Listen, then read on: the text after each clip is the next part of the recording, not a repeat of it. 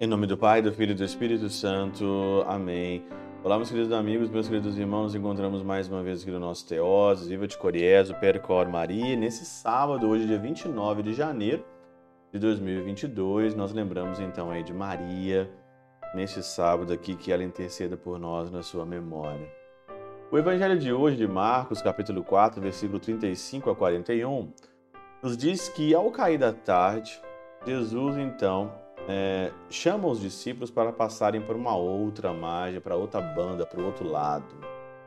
Ele despede as multidões e assim como estava na barca. E havia ainda outras barcas com ele. Começou uma ventania, ele acalmou aquele vento ali e ele ali ainda dizem: por que estão tão medrosos, né? Homens de pouca fé.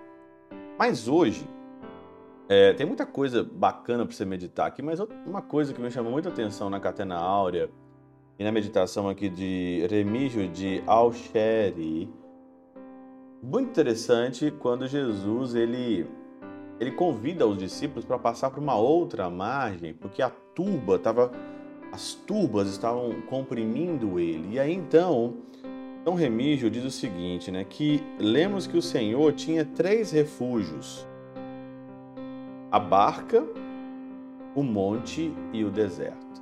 Três refúgios. E aí então eu fiquei pensando comigo, né, refletindo sobre isso, se Jesus Cristo tinha refúgios, qual que é de fato o nosso refúgio? Qual que é o teu refúgio? Quando as coisas te comprimem, quando as coisas querem te apertar, quando não tem outra saída qual que é aqui o seu refúgio? Todas as vezes em que era comprimido pelas tubas, refugiava-se em algum desses lugares. Toda vez que ele estava em, em dificuldade, comprimido, ele fugia. Tendo, pois, visto o Senhor grandes turbas ao redor de si e querendo, como homem, evitar sua impertinência, ordena aos discípulos que atravessem o mar. Qual que é o seu refúgio? Qual que é a tua barca que te atravessa ao mar? Qual que é aqui o teu monte que você sobe e você encontra o Senhor e o Altíssimo? Qual que é o seu deserto? Aonde que você medita e aonde que você ali é, encontra através do silêncio e da solidão, aonde que é o seu lugar? Eu acredito aqui, olhando um pouquinho a minha vida, a minha barca que faz me atravessar aqui o, o a tempestade, a, a, barca com certeza é o rosário. No meu caso, o rosário. O meu monte é o sacrário. Meu monte, de fato, é o sacrário. E o meu deserto é quando eu estou sozinho comigo mesmo.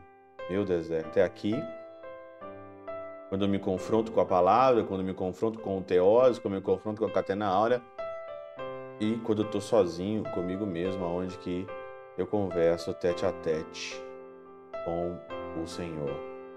A pergunta é essa: qual que é a tua barca, qual que é o teu monte e qual que é o teu deserto?